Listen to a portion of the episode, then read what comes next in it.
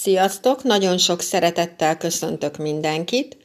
Újból itt vagyok, hogy elmondjam a jövő heti energiákat nektek. A jövő hetünk az egy yin tűz kakas nappal kezdődik. A yin tűz a gyertyának az energiáját képviseli. Ugye a gyertya az egy pici tárgy, viszont tele van tűzzel és tele van feszültséggel. A kakas pedig a yin fém energiáját képviseli, ami az ékszer, a drága kő, a király, a királynő, szóval egy nagyon különleges energiát képvisel a kínaiban. Na most ez a kakas, ez nekünk jövő héten a segítőnk is lesz. Bármilyen problémátok lesz jövő héten, ott lesznek a segítő emberek körülöttetek, akik tudnak nektek segíteni. Úgyhogy nyugodtan kérjetek segítséget jövő héten. Akinek van kakasaradik szában, az jövő héten kap egy tükröt. Ezek a tükrök mindig megállítják az embert, és mivel a kakas egy nagyon okos állat, általában ezt tudja is magáról, szeret okoskodni, viszont amikor kap egy tükröt, akkor rádöbbenti ez a tükör arra, ami nem biztos, hogy nála működik, az alázatra. A, akiben nincs alázat kakasban, az, az ilyen tükrök mindig megállítják egy picit, és rádöbbentik arra, hogy ezen a dolgon érdemes elgondolkodnia, mert addig nem tud tovább lépni, amíg nem lesz ő benne alázat. Létre fog jönni jövő héten a kakas és a sárkány állásából egy fém kombináció.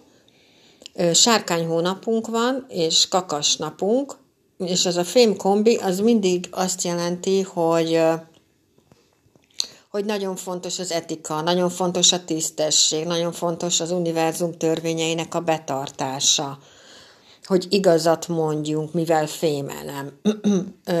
Viszont azt is jelentheti a fém maga, hogy ugye meg lesz a kitartásunk, szóval bármilyen célotok van, a kitartásotokkal azt el tudjátok érni, mert meg lesz bennetek az erő, hogy elérjétek ezt, amit szeretnétek. Viszont, hogyha ha Szinasztriában egy ilyen, olyan emberrel találkozol, akivel kapcsolatban van egy ilyened, mondjuk te kakas vagy, ezt csak most példának mondom, és akkor találkozol egy sárkány ö, emberrel, akkor vele, vele kapcsolatban nagyon fontos lesz, hogy igazat mondjál neki, mert valahogy ezt érzed, hogy nem kéne ebbe belevinni ebbe a kapcsolatba hazugságot. És az ilyen emberrel kapcsolatban sokkal érzékenyebben reagálsz bármire, amit ő mond, és sokkal jobban meg is jegyzed a dolgokat, mint amit, amit ő mond, mint mondjuk, ha más mondja ugyanezeket a dolgokat. Ez az április hónap, ez egy nagyon különleges hónap, ezt már mondtam nektek. Többfajta égi védelmet is kaptunk április hónapra, és egy olyan dolgot is kaptunk április hónapra, hogy bármilyen problémátok van, az megoldódik.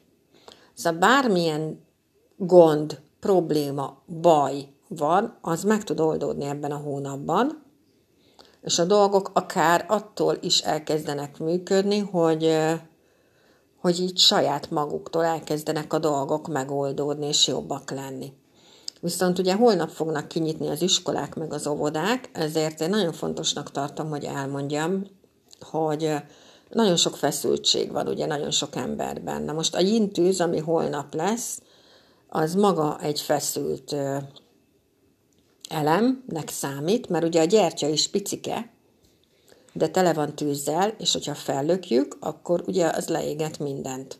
Magyarul a többi ember nem tehet arról, hogy mondjuk te be vagy zárva, és mondjuk otthon kell, hogy legyél a gyerekeddel, és te tanítottad őt már, már egy éve, így össz, kisebb-nagyobb szünetekkel, mondjuk az online tanításban, és akkor mondjuk mész holnap, és viszed le a gyerekedet az iskolába, és egyszerűen így rázúdítod a környezetedre ezt a sok mindent. És akár meg is bántod őket. Vagy direkt, vagy nem direkt. Szóval ezekre a dolgokra érdemes odafigyelni, hogy a többiek nem tehetnek ezekről a dolgokról. ők pontosan ugyanazokon a dolgokon mennek valószínűleg végig, mint amin mi. Úgyhogy nem érdemes az összes fájdalmunkat, félelmünket, stb. így beletenni a pakba, és a legelső emberrel, akivel találkozunk, abba így belerúgni, most képletesen mondom. Szóval, hogy figyeljünk egy picit oda, hogy mindenkivel úgy bánjunk, ahogy mi szeretnénk, hogy bánjanak velünk. Ez szerintem nagyon fontos, mert akkor már tudjuk, hogy hogy kell bánni mindenkivel. És ami szerintem még nagyon fontos egyébként, hogyha így tényleg így elkezdenek a dolgok beindulni, és e, elkezdenek e, működni a dolgok, akkor próbáljatok meg nem elszállni magatoktól. Mert az 2021-ben nagyon nem szerencsés, ha valaki elszáll magától. Nagyon-nagyon fontos, hogy legyen önbizalmad ebben az évben. Nagyon fontos, hogy legyen hited ebben az évben, de nem szabad elszállni magunktól, mert annak nem lesz jó vége. Úgyhogy mielőtt úgy gondolnánk, hogy na, most mi Isten földi, földi helytartói vagyunk, és nekünk aztán minden megy, és mindig, és, és nincs akadály, és semmi, egy kicsit gondoljatok vissza erre, hogy nem érdemes, nem, nem érdemes elszállni, mert, mert onnan nagyon nagyot lehet esni.